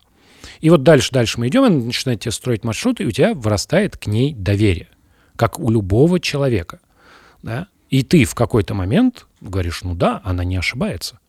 Понимаешь? Как вот люди вот в поисковик вбивают, и вот сверху выскакивает первый ответ, и они такие, типа, да, так и есть. Если мы завтра сделаем там, что вот у тебя будет выскакивать в поисковике... Дичь? Не, ну просто да. Там ускорение свободного падения одиннадцать метров в секунду за секунду. Ну, кто-то будет возмущаться, но если мы это число там поддержим достаточно долго, ну, там, пару месяцев, то мы столкнемся с тем, что люди говорят, да, одиннадцать. Ну, как я... Я вот, что я все, ну, типа, я посмотрел, я да. посмотрел, там все, все одиннадцать. Вот. Так да. и здесь. И ты говоришь, окей, вроде виноват мужик. Да, но мужик-то специалист по тому, как быстро поехать по городу. Нет. Но как нет? Он нет. же водитель скорой. Да, но он тогда, не мимо шел. Тогда получается, как, какой смысл нейросети в этой истории? Компаньон. Смотри, ну, смотри. Вот. А, Подожди. Нейросеть — это не искусственный интеллект. Да, но представь себе, что мы так, окажемся в такой же ситуации, у тебя второе, на втором месте человек, не нейросеть. Он тебе дает советы, как ехать. У тебя, как вот у этих у Ралли... Он типа маршрутом. У тебя, у, как да, у да, Ралли да. этот, как его зовут-то? Господи, ну я понял. Это вот, с картой, которую мы делимся все время. Больше всего, да, больше всего, когда ты очень долго пиздишь на подкасте, начинаешь слова забывать. Да-да-да. Штурман. Навигатор, да, штурман, штурман. Штурман лучше, нет, чем навигатор. Вот, вот у тебя есть штурман. И вот штурман тебя построил. Вот. И ты поехал. Кто виноват? Оба. Вот, уже видишь, как-то, когда человек уже оба, а так-то вообще-то, может, и штурман виноват, понимаешь? Ну, в данном случае, смотри, еще раз, нейросети — это алгоритмы. У нас у всех в своей голове есть алгоритм, по которому мы работаем. Несомненно. Вот. И она тебе либо ускоряет твои алгоритмы, которыми ты пользуешься, либо предлагает новые. И ты их, их принимаешь, либо нет. Вот и все. Вот вся сеть нейросетей, вся суть нейросетей. Во- во-первых, да, вот то, что мы с тобой обсуждаем, это те вопросы, которые должны обсуждаться. То, что мы сейчас обсуждаем с тобой маргинально на подкасте, да. Да, но при этом, если ты попадешь на любую, на любую конференцию по эй ай, то там будут только парад успехов. Там только все здорово. Вот. У всех пиписьки по двадцать пять километров. Просто, м-м, понимаешь? Нейросеть то, что нам нужно. Вот. Это первое. Первое, первый, первый звоночек, что что-то здесь вот нечисто, что где-то здесь пахнет говнецом. Понимаешь? От, так, типичным это неплохо. Корпорации так устроены. Угу. Да? Корпорации так устроены, они, их цель на самом деле зарабатывать деньги. Как любой механизм, а это механизм бездушный. Ощущение нового, разумеется, помогает да, продавать. Да, все, это механизм, в нем крутятся шестеренки. К этому нужно относиться как к механизму. Вот наше приложение, теперь там нейросети. Ты, да. Да, вот наше приложение, пожалуйста, разреши ему следить за тобой, чтобы мы могли тебе впаривать вещи по гораздо более ну, эффективной схеме, чем впаривали раньше. Так. Это, типа, так работают шестеренки. В этом нет ничего плохого, потому что, ну, нужно понимать, что это то, э, та плата, которую ты, ну, та цена, которую ты платишь за ускоренный прогресс. Угу. Да? Прогресс угу. никто не хочет делать. За удобство. За прогресс. Ну, то есть корпорации, если бы, понимаешь, там же как, э, если бы так получилось, вот это же в чем, в чем состоит, э, типа, прикол феномена, там, Илона Маска. Он показывает, что на самом деле, в принципе, корпорациям зарабатывать похер на чем. То есть, если мы хотим делать зеленые машины, ну, которые вот раньше как бы говорили, не-не-не, там нефтяные, нефтяные корпорации не позволят. Типа ты говоришь, сделаем. Ты сделаешь просто. Если это будет приносить деньги, завтра. Запускать из нержавеющей стали ракеты в космос. Да. Да, да пожалуйста. Если это приносит деньги, давай. Ну, то есть... Это важно понимать, что, ну, э, если, ну, завтра люди научатся добывать, э, там, я не знаю, металл или там полезные ископаемые на астероидах, да. то первые туда полетят корпорации. И у нас начнется космическая, э, как бы, экспансия такая, которая нам и не снилась. Потому что сначала там начнут добывать, потом появятся умные люди, потом слетаем на Ганимед, там же дохуя всего, посмотрим, что там, как вообще, какая ситуация. Потом типа, а что, вот интересно, а можно трубу вот над Юпитером повесить, чтобы вот эту всю хуйню всасывать и по дешевке там что-то делать? Да, но всем движет экономика, разумеется. Конечно, но это типа не экономика, всем движет жадность, это разные вещи, разные. Экономика, она абстрактная, выдуманная человеком хуйня, а жадность вполне реальный драйвер. Желание иметь много денег. Да. Вот, и хорошо питаться. Хорошо, давай другой аспект нейросетей рассмотрим. Демократизация. Ух, вот чего? Смотри, объясню. На примере GarageBand. Давай. А в семидесятые годы, если ты хотел делать музыку, тебе нужно было иметь связи и очень много денег, чтобы два часа на студии посидеть. Да. Потому что было полторы студии на всю страну. Да. Да? Сейчас ты открываешь... Я альбом написал не один вот здесь, угу. в телефоне. Даже, ну, как бы даже не в этом, а в пяти или тора... да, да, да, я понимаю, да, да. версиях до него. И вот так получилось. И хиты есть. Написано в телефоне. Демократизация. Да, GarageBand это... демократизировал процесс создания музыки. Это правда. Я даже могу не знать теперь уже и нотной грамоты, как ты и говорил. Я захожу, выставляю а, а, гармонию, и я не могу мимо нот сыграть. Да. Невозможно. Не умею играть на барабанах, пожалуйста, он мне предлагает паттерны. Выбирай. И это замечательно. Теперь вопрос не как, а что стоит. Хочешь, делай. Нейросети про это же самое. Они демократизируют. Это все. Правда. Смотри, есть... У тебя есть ресурс, у меня нет. А теперь мы на равных братятся. Здесь я тебе вот сформулирую вот такую вещь. Смотри, вот когда ты погружаешься в новую область, угу. когда ты погружаешься в новую область, знания, хочешь что-то изучить, это касается всего. Ты там решил заняться... дайвингом или разобраться в том, как гамильтоновые операторы в бесконечномерном случае устроены. Неважно. Это вот ты, новая область для тебя. ты э, на самом деле э, выстраиваешь некое дерево знания. То есть цель, к которой ты движешься, э, она важна, но на самом деле важен путь. Это такой типа принцип э, любого познания, что ты узнаешь огромное количество близко лежащей информации, которая потом каким-то мистическим образом тебе пригождается. Ну, на самом деле, это не мистический образ, это обратная рационализация, потому что человеческий мозг так устроен. Короче, если у тебя есть знание, он найдет, как применить, потому что нахуя ты, ну, мы потратили энергию, запомнили. Да, типа... это то, чем, что мы проходили на, на, в психологии. Вот, у тебя, тебя мозг, он такой. Все типа. Не просто так, он ну, все применит. Он все применит, он да. все применит. Поэтому вот эта вот история, что есть бесполезные знания, нет. Бесполезные знания э, становятся бесполезными только когда ты их узнал. Вот ты узнал? Да, это мне можно было не знать. Я вот приводил пример, что вот я рассказывал, что если взять бутылку, такую из-под молока, старую так. советскую, вот так сделать, вот так, вот так и ударить, то из-за того, что нерв эластичный, у тебя глаз вывалится внутрь бутылки. Ты окажешься в сложной жизненной ситуации. Это то знание, которое не обязательно было твоим слушателям, но они теперь им обладают и, может быть, как-то научатся использовать. Во благо, надеюсь. Во благо, да, цивилизации. Вот. И это очень важный элемент, потому что когда ты сразу получаешь ответ, да. когда ты сразу получаешь ответ, ты как бы теряешь какую-то часть. Потому что ты говоришь, да, это верно, демократизация — это очень хорошо. Но вот эти все люди, которые учили эту нотную грамотную, и, не мог... и вот знаешь, они страдали. Они страдали, они не могли выразить вот все свои музыкальные эмоции, да, э, так, как хотели. И это страдание, возможно, да, и привело к невероятным прорывам. Они вынуждены были страдать внутри, чтобы потом, когда они доберутся до музыки, создавать что-то такое, что вот типа не паттерны, понимаешь, а просто вот собирать музыку из совершенно неожиданных вещей. Да. Вот. И это та вещь, которую сложно, ну, недооценить. Люди, на самом деле, я опять же, в этом смысле я оптимист. Люди не перестанут этим заниматься. Есть люди, которые просто... Чем этим? Вот глубоким погружением в область, хотя им говорят, что все известно. Потому что, да. ну, там вот... Я смотрел интервью с продюсером, который брат Билли Айлиш. Да. И вот он рассказывал, как они писали эту, там, Bad Guy, например. Он говорит, что вот у них там было две песни, что они в какой-то... У них... И он просто показывает список файлов, и они там пронумерованы, у него там сто сорок седьмая версия вот этой песни. И он говорит, вот да, мы тут вот так пробовали, так, ну, мы много вариантов. Ну, что, типа, сидишь дома, пробуешь, как бы, чего переживать-то.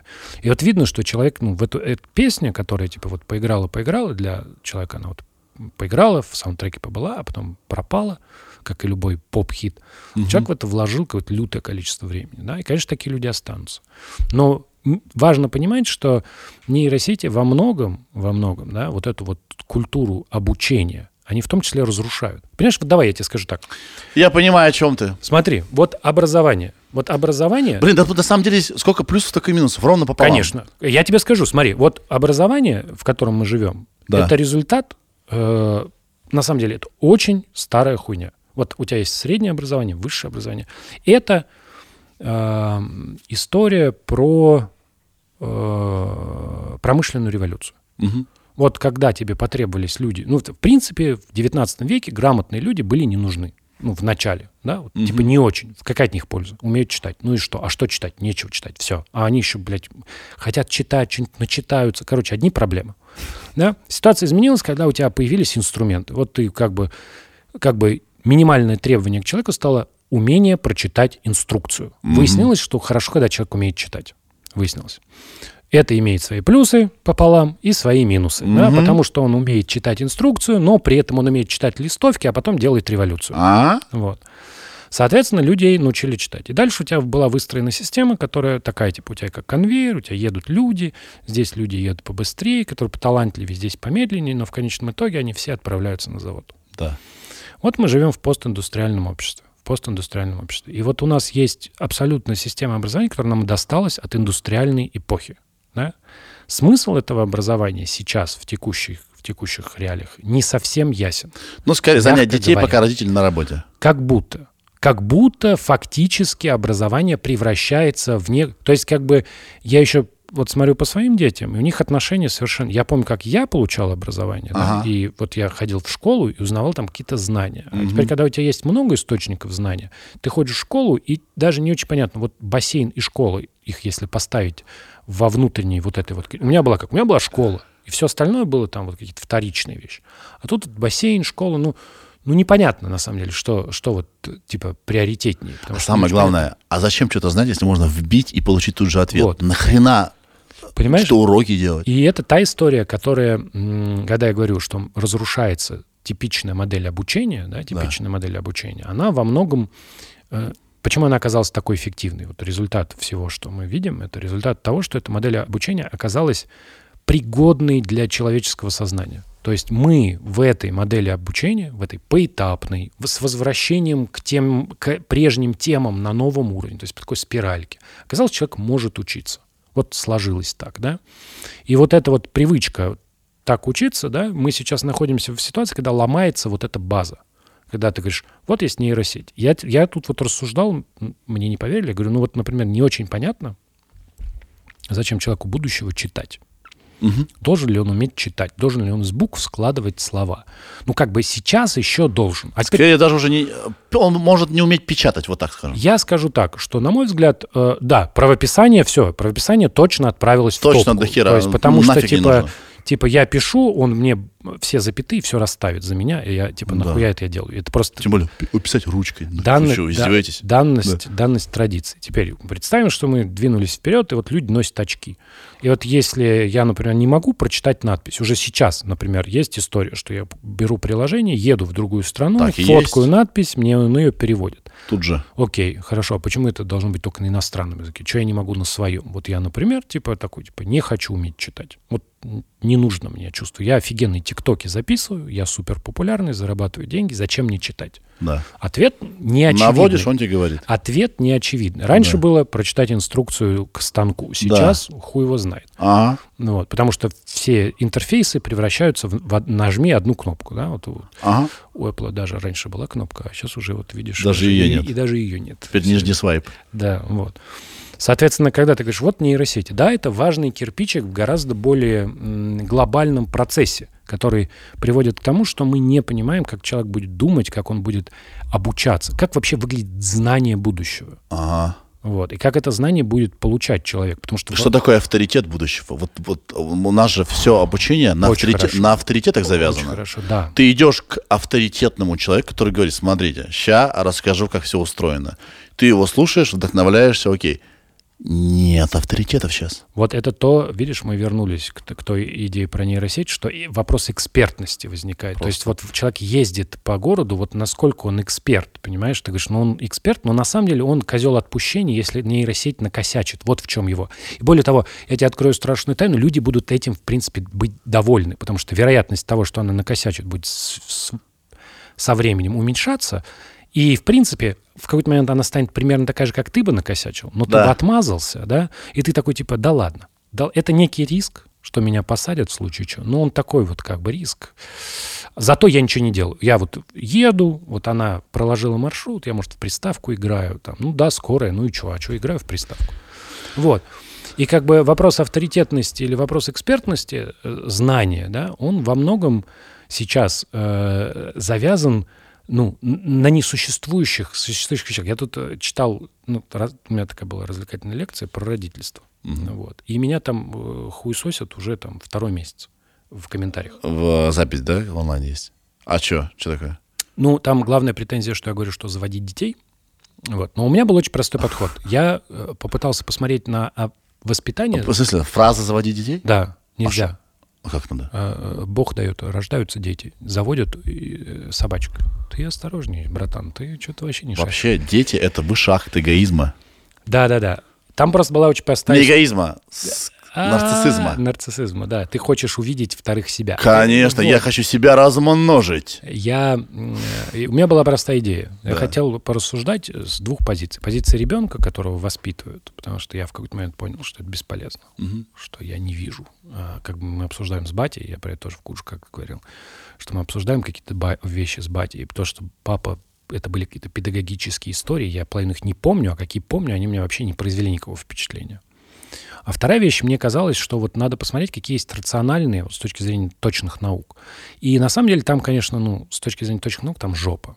То есть я говорю, вот нет точного определения понятия интеллект. Мы не знаем, что такое интеллект. Угу. Ну и там, конечно, все в комментариях. Да понятно, что такое интеллект. Да в античности уже ответили, что такое интеллект. Это вот мы возвращаемся, да, то есть человек вбивает. Ну там, там самый крутой ответ, мне больше всего понравился. Да как, да известно, что такое интеллект, можно в справочнике посмотреть. Вот это примерно такой ответ. Если я вобью интеллект в Яндекс, и он мне даст ответ, что интеллект — это вот это. Я скажу, я тыкну в лицо этому долбоебу э, пафосному, то есть мне, и скажу, вот, братан, ты не знаешь, а интернет-то давно знает. Да? А то, что типа с этим определением, ну, любое определение должно обладать некоторым набором свойств, чтобы мы могли что-то там характеризовать или mm-hmm. какие-то, ну, работать с этим как, то человек уже, не-не, ты что-то, бля, паришь. Ты, я, я, я, я тебя нашел? Нашел. Вот интеллект, ты не знал. Все, ты лох, иди нахуй. Все, дальше я тебя слушать не буду. Вот. Поэтому вот возможность, что, типа, ты берешь любую... Если человек-эксперт, он ошибается, ошибается вот именно в таком контексте, что ты можешь найти его ошибку в интернете, и ты такой, типа, я нашел в интернете, он вот это сказал. Дерьмо-то не эксперт. Все, нахуй, нахуй да. с пляжа. Поэтому э, настоящие, настоящие эксперты умеют э, э, говорить такие слова, которые вот ну, хуй опровергнешь. Вот это мастерство, мастерство современной экспертизы. Знаешь, о чем я думаю? О том, что мы сейчас с тобой говорим про фактические цифры и знания. И когда я говорил про взаимодействие с детьми, я говорил про чувства. Единственная компетенция, которая у людей остается, это апелляция к своим чувствам.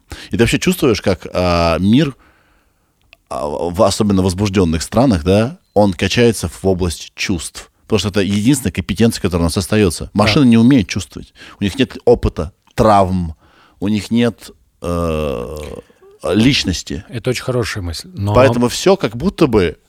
Давайте так, вот мы всю информацию забываем да. и фокусируемся на чувствах. Да, но мы тут с тобой сваливаемся в самую, самую главную, э, главную проблему человечества, которая известна была много-много лет до... Это что чужая душа потемки. А, верно. Вот. И мы оказываемся в ситуации, вот, которые... Это та, та же самая проблема, которая постоянно всплывает. Потому что... Вот представь, что мы с тобой испытываем боль. Mm-hmm. Вот, физическую. На самом деле вопрос типа идентификации твоего уровня боли — это серьезная медицинская проблема. То есть я... Ну, как бы нет такого градусника, что я примерил, говорю, у него боль девять из десяти. Невозможно, мои субъективные ощущения. Температура можно, там кровь, содержание, всего можно. Вот ощущение боли, все, что связано с когнитивными функциями, все. Ну, то есть мы пока это не умеем. Боль, возможно, мы научимся, да? То есть вот как бы, ну, типа, будем смотреть на выброс чего-нибудь. Там, ХЗ там какая-нибудь. Вот, да-да-да. Спектрограмма мозга. А здесь, здесь мы зачем-то делаем шаг еще дальше. И мы говорим, вот переживание. Понимаешь? Вот в чем, в чем проблема, что когда ты говоришь, вот мы оставляем за собой только экспертизу чувств. Отличная вещь. Отлично в теории, как и в любой теории. Угу. На практике выясняется, что единственное чувство, доступное всем, э, которое типа человек, которым обладает с самого-самого детства, которое эффективно все понимают, это чувство обиды. Ага. То есть лучше всего... Первое, чему учатся дети, они учатся обижаться. Нормально так. Вот когда они... Ты видишь... Злиться. Понимаешь, такое? У них там есть... У них есть такой определенный период взросления, когда они типа вот злятся, они не понимают типа... Ну, там, причину. Да, причину.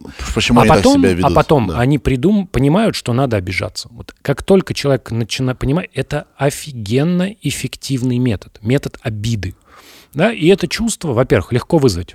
Вообще легко. Люб... Тебя может обидеть любая вещь. При желании, при желании... Я, например, вот как-то с сыном разговаривал, он иногда очень грубо говорит. Он это делает не специально. Да. Я... С, с... потому что шахматист, он иногда просто начинает выдавать фактуру, знаешь, вот он типа, ты что-то ему говоришь, он говорит, это неверно, и уточняет какие-то цифры. И это иногда звучит очень гру- грубо, потому что он тебе вот уточняет эти цифры.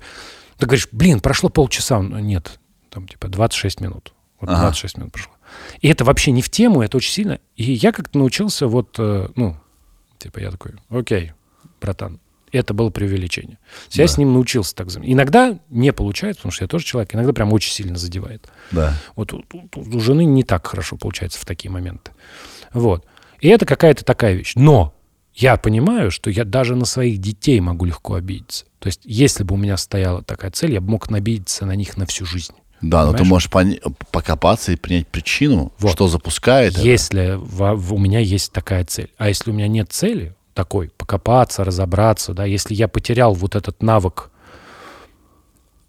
навык приобретения самостоятельного информации, потому что это тоже информация. Разобраться да, в себе, это, не, это вот как разобраться в чем-то. Нужно себя разобрать, вот. Посмотреть, реверс-инжиниринг сделать, да, чувство, да. Откуда чего, оно идет. Из чего делаешь мороженое. Да-да-да, я испытываю злость, почему, что его производит, как это делается. Вот, и выясняется, что ну, никому это особенно не нужно. Тебя, когда у тебя, у тебя при, при, при, происходит реактивная система, то есть ты перестаешь быть проактивным, ты перестаешь что-то предсказывать или разбираться, ты такой, типа, обиделся и все. Очень удобно. Оставили, вот мы типа строим общество, которое действительно оставило за собой экспертизу чувств. Ну, условно, не мы строим, а вот оно складывается. Это же чудовищная совершенно вещь. А, да, просто немножко неправильно идет. То есть люди ставят сейчас свои чувства превыше всего. Превыше фактов, превыше правды.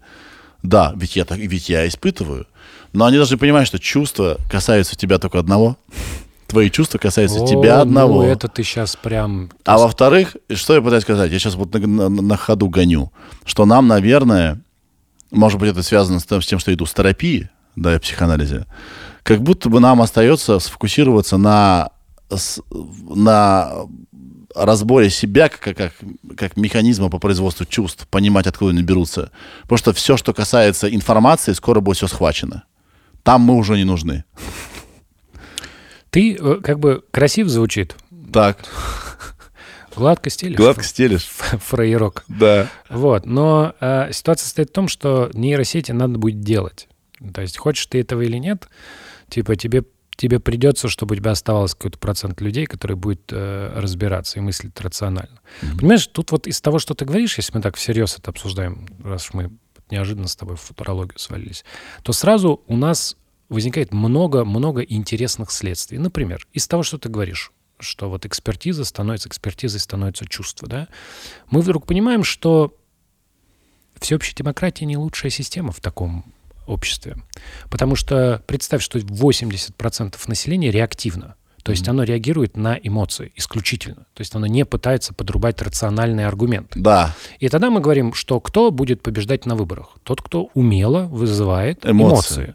И получается, что человек, который профессионально вызывает эмоции, будет становиться начальником. Нет. Знаешь, что должен быть начальником? Нейросеть. Вот. Это хороший разговор. То, что ты говоришь, называется технократия. И ты да. говоришь, давайте сделаем как бы... Э, человек, алгоритм? Алгоритм, который... По управлению государством. Это не очень сложно. Э, как будто бы, мне кажется, что... Я вообще не понимаю, какого черта мы вверяем одному человеку...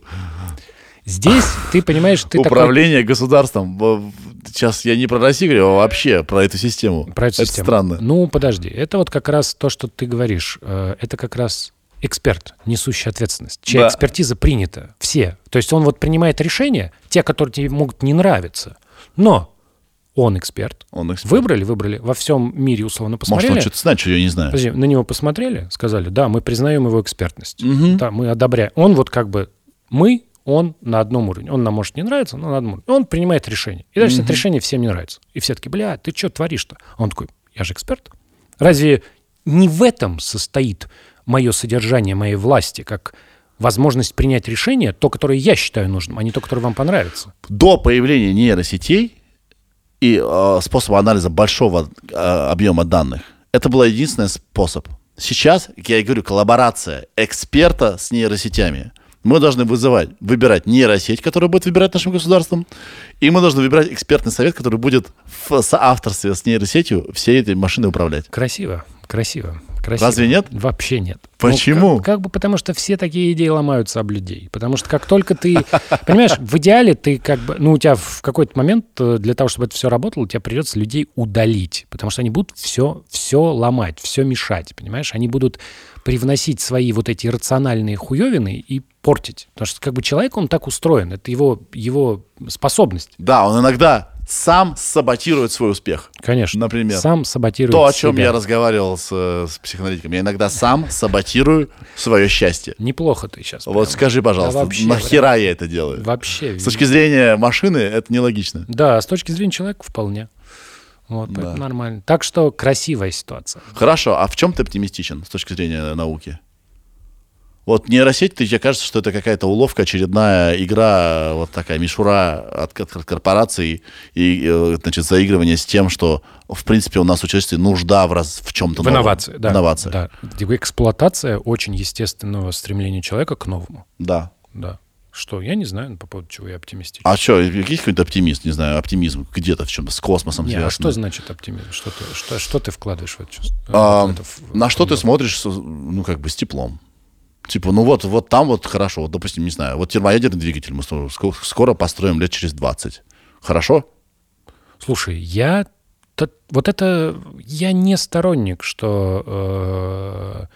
Научное, научное знание и научный поиск, они как-то на самом деле э, революционируют, типа, делают какую-то революцию. Мне всегда кажется, что наука, она про другое. Наука — это... Наука — это про дух. Наука же, она существует в сфере духовного. Это же то, что, про что не любят говорить люди, которые занимаются наукой, что это во многом мистический опыт. Почему? Потому что представь, что ты приходишь, и вот дальше ты высказываешь гипотезу. Угу. И ты строишь коллайдер, и ты проверяешь, и эта гипотеза верна. И с точки зрения науки все хорошо. Но возникает очень-очень такой неприятный вопрос. Откуда эта гипотеза взялась? Почему ты сформулировал гипотезу, которую через двадцать лет подтвердили? Вот ты, человек, маленький кусочек белка на какой-то, блядь, камешке, который где-то там в галактике, ты почему-то такой, блядь, смотрел на небо и такой, типа... Расширяется Вселенная. Угу. Бля, точно расширяется. Сейчас посчитаем. Да. И дальше проходит там двадцать, тридцать, сорок, пятьдесят лет, она правда расширяется. Вот мы это увидели. Откуда взялось в тебе это знание? Угу. Как ты увидел, как ты смог преодолеть вот эту, вот эту свою ограниченность и пространственную, и временную, потому что ты рассуждаешь о вещах, которые ты не можешь представить. Физика, которую мы можем представить, закончилась в восемнадцатом веке. Да. С ядрами. Вот ядра летают, это все пока нормально. А дальше все. Типа ускорение, сжатие, сверхбольшие объекты гравитации, сверхмаленькие там какие-то квантовые эффекты. Но при этом люди, например, ухитряются продолжать. Вот они смотрят на какую-нибудь там квантовую систему, такие... Вот здесь упругие взаимодействия, они должны рассеиваться. И ты такой, почему? Ты такой, бля, ну вот должны. А? И это вот во многом духовный опыт. Угу. И этот духовный опыт, он ни с чем не сравним. Потому угу. что это очень похоже на творчество. Да, но при этом ты сам его саботируешь. Ты такой, что-то почувствовал где-то. И ты должен в двух состояниях быть. Ты должен верить в это и пытаться это разбить в пух и прах. Это, смотри, это вот хороший, хороший, хорошая вещь. Что... что отличает это от настоящего духовного опыта? Потому что ты поверил в Бога, и ты больше не можешь в нем усомниться.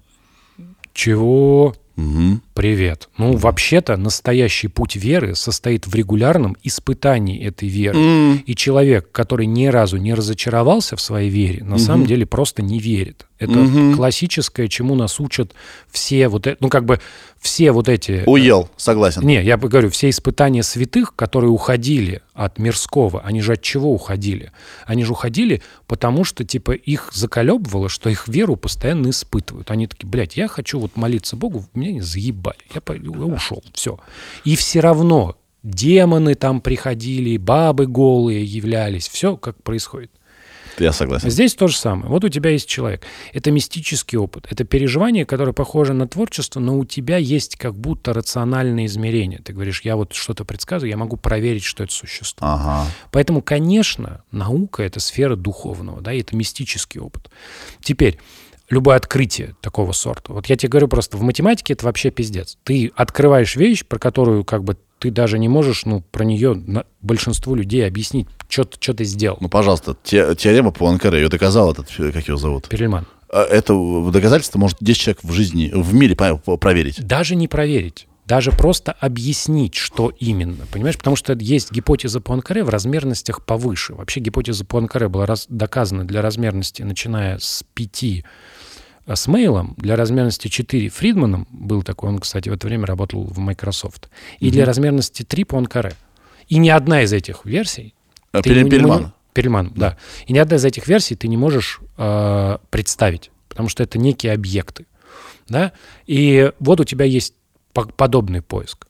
И вот во многом наука, да, она, она про внутреннее стремление людей что-то делать. Ученые — это сильно мотивированные люди, мотивированные в определенной области, и хороший ученый — это человек, который поддерживает в себе достаточно высокий уровень самомотивации. Угу. Вот это единственное его свойство важное, да, что он не разочаровывается в собственном поиске, что он постоянно сталкивается с неудачами, но продолжает этим заниматься по каким-то там внутренним историям.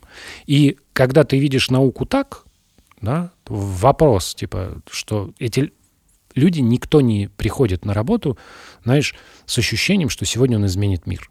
Это глупость, это то, что, то, что выдумали. Потому что очень сложно снимать кино про духовный поиск. Мы немного... Ну, типа, единственный фильм про э, духовное переживание, который нормальный, это «Головоломка».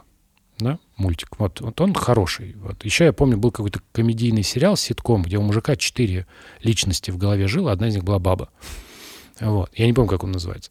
Вот это, вот это вот, да, это вот типа попытка визуализировать духовные переживания. Все остальное нет. Ты не можешь, вот как бы ты смотришь на фильм «Игры разума». Да? И ты понимаешь, что фильм вокруг чего выстроен? Ну, вокруг его шизофрении. Ну, почему? Потому что это понятно. Обычный человек может понять шизофрению. Он может понять, что человек вот настолько гениальный, что шизофреник. Угу. Когда ты ему говоришь, что вот вам там на самом деле нихуя про его работу-то не объяснили. Вот у него там есть упоминание общего принципа, э, у него там есть равновесие Нэша, которое в экономике важно. И это, конечно, очень интересная вещь. Она, она там объяснена на таком уровне, знаешь, очень на пальцах, что там все гораздо сложнее. И это прикол, что сложнее. Сложнее не потому, что, типа, надо умнее объяснять, а потому что из сложности вытекают эффекты, которые, например, вы не, мож- не можете объяснить простыми словами.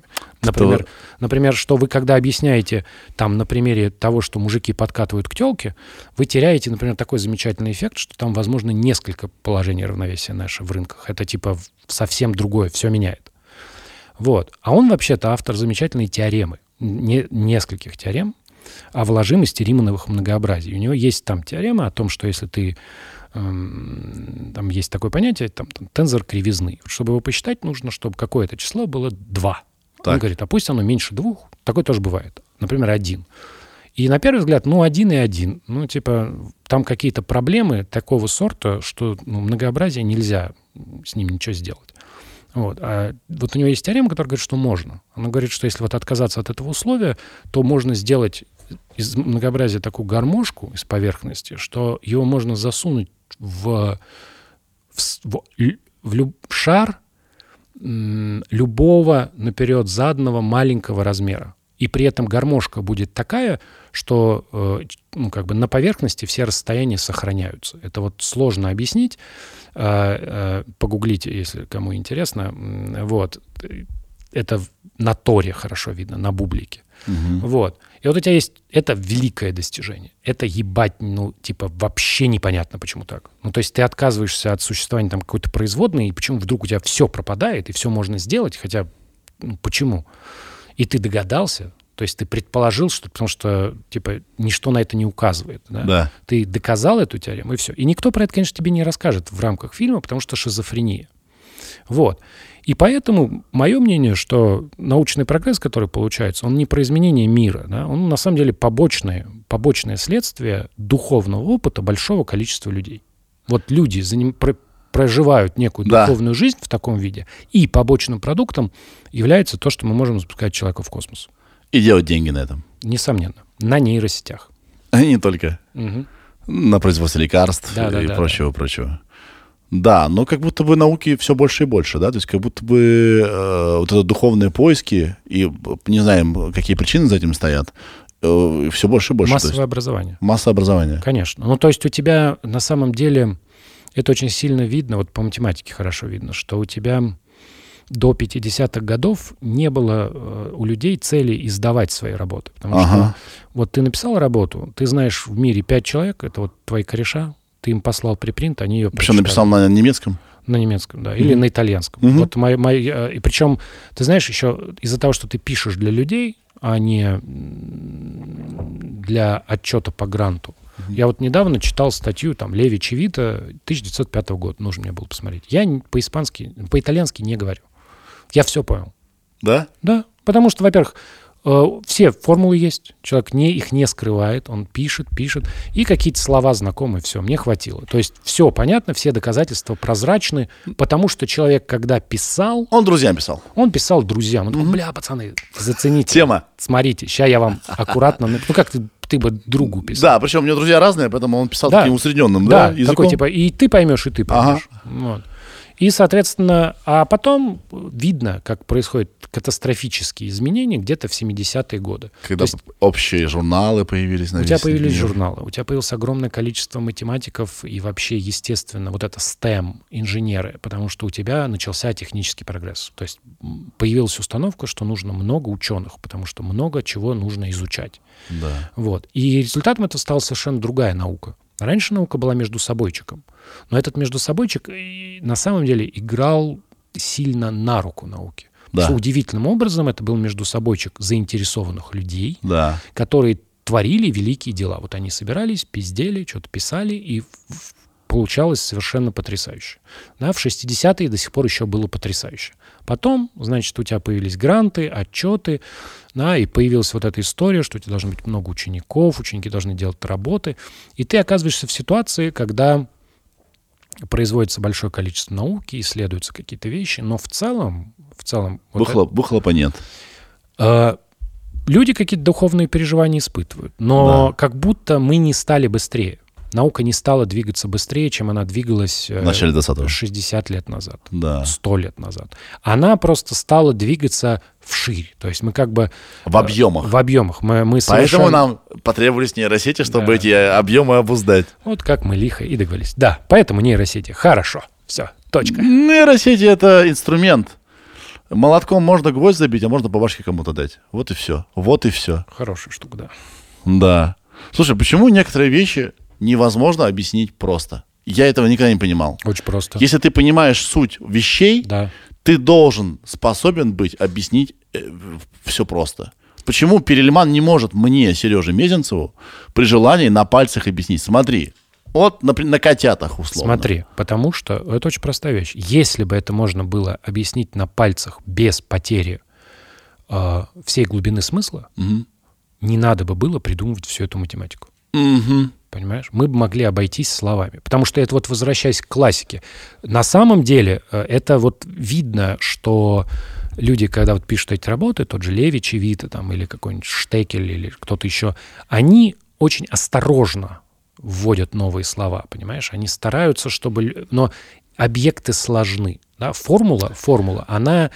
Так, так устроен, понимаешь? Вот и ты... это, знаешь что, это подрывает доверие к науке. Несомненно. Потому что если всегда. Чувак из подъезда разберется в том, как, как бы устроено что-то сложное, он такой, молодцы, поняли, круто. А если это невозможно людям донести, они будут думать, что наука это... Конечно. Дутая херня, клуб для каких-то там... И черных. Раньше это держалось, до появления интернета, это держалось на том самом авторитете. Да. А сейчас ты авторитет любого ученого можешь подорвать поиском в интернете. К ага. чему мы вернулись? Я ага. говорю, там, не, не, не бывает рептилоидов. Но если ты вобьешь в поиск рептилоида, там ты найдешь. Да, и человек скажет, вот есть сайт, там вот люди все, инф, обмениваются информацией, рептилоиды, вот это все. И это важная вещь. Это еще одна проблема, что люди, э, и это не очень понятно, это не связано с нейросетями, это как будто связано с э, более социальными сетями. Люди привыкли к быстрому потреблению, очень быстрому потреблению и очень простым ответам. Да? Как ни странно. Вот почему, вот почему джи пи ти взлетел. Тебе не сто страниц дают поиска, да. а в формате чата, как ты привык с мамой общаться, да, тебе но, но... некая сущность формулирует законченный ответ. Да, но ты разучился э, самостоятельному образованию да, да. и факт-чекингу. То есть она тебе гонит пургу, ты ей веришь. Вот в чем проблема.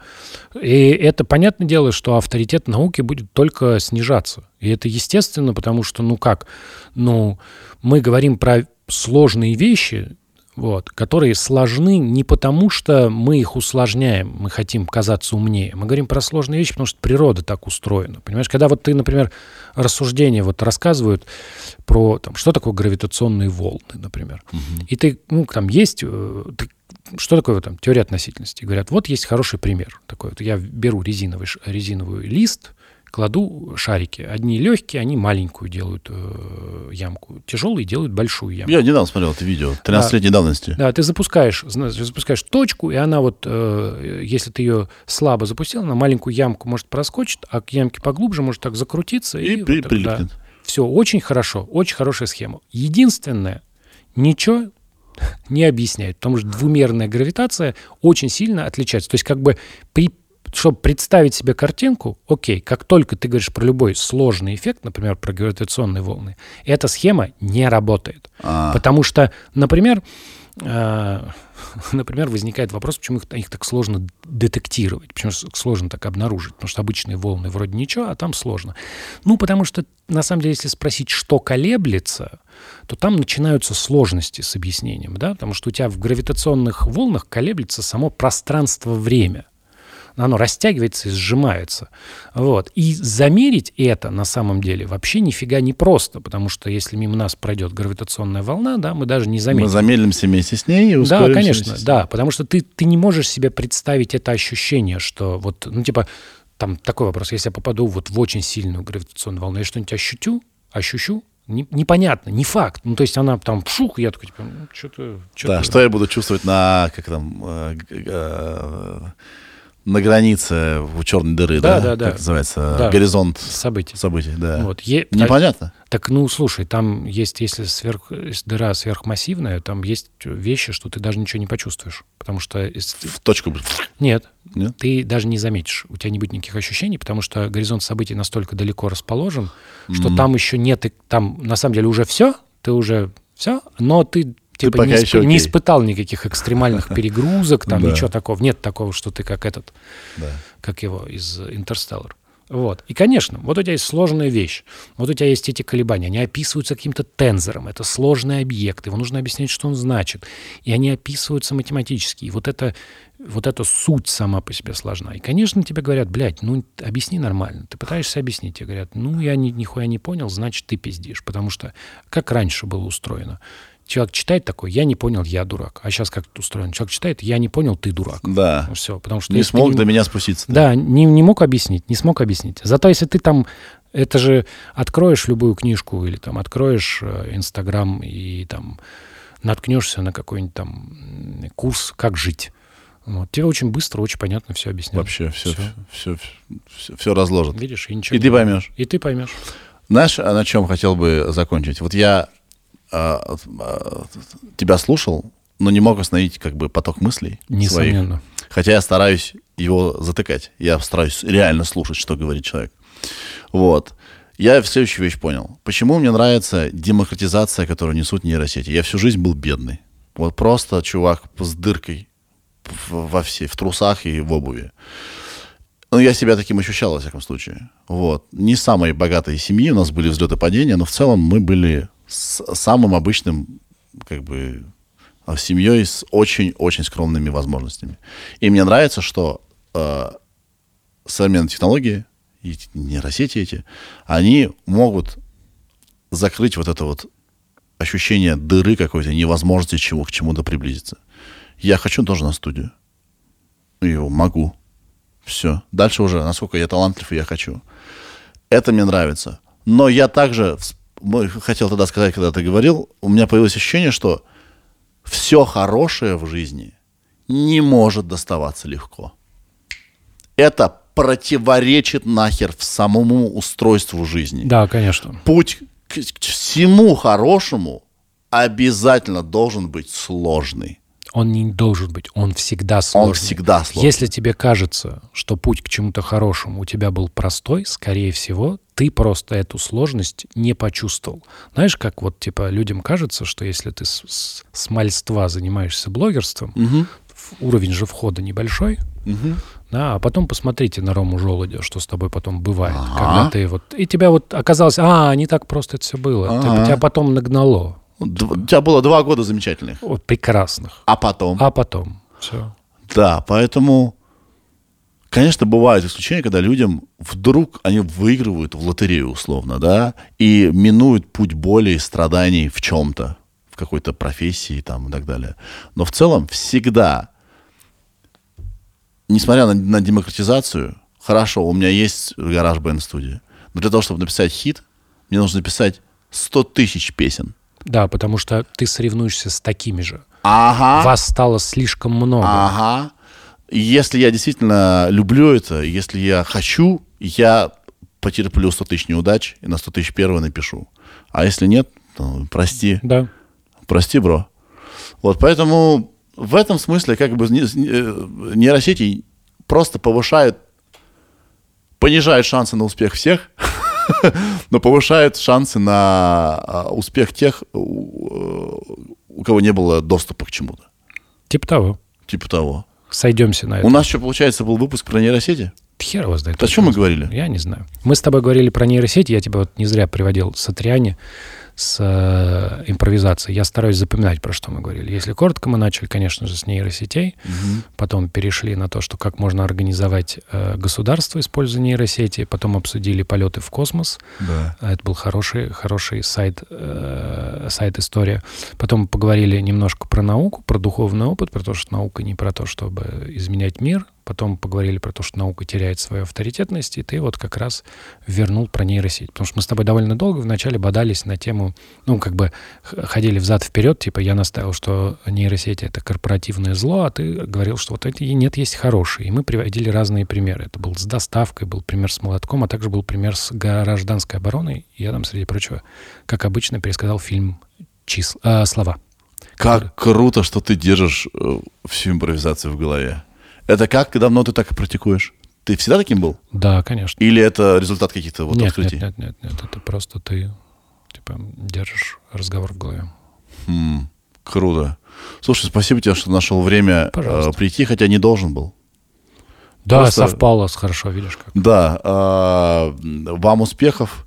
Оказывается, слушай, у меня еще знаешь, какая интересная вещь? Давай. Это, наверное, мое отношение к вам. Сейчас, угу. э, мне казалось, что вы уже лет десять существуете. Я на вас смотрю снизу вверх. Слава богу, нет. Вы на год всего лишь старше нашего на подкаста. Год, да, да. А у меня ощущение, что вы были всегда. Это что, черно-белые ваши заставки? На, такое? Наверное. Ощущение легендарности дают. Наверное. Да. У вас реально хоро- охуенные заставки. Ощущение, спасибо, что вы... Вот просто классика, были всегда. Классика. Да, да, да, да. Типа, бля, этим пацанам еще Феллини заставки снимал. Ну, такие в черно-белое курят. В общем... Вам успехов, процветания. Я вообще, вообще не, э, не понимаю ваш график, как вы выходите. Вы как-то по своим каким-то там ну, этим механизмам работаете, и вам, у вас все зашибись. И процветайте, пожалуйста, вперед. Спасибо, что нашел время. Спасибо. Сережа, это я.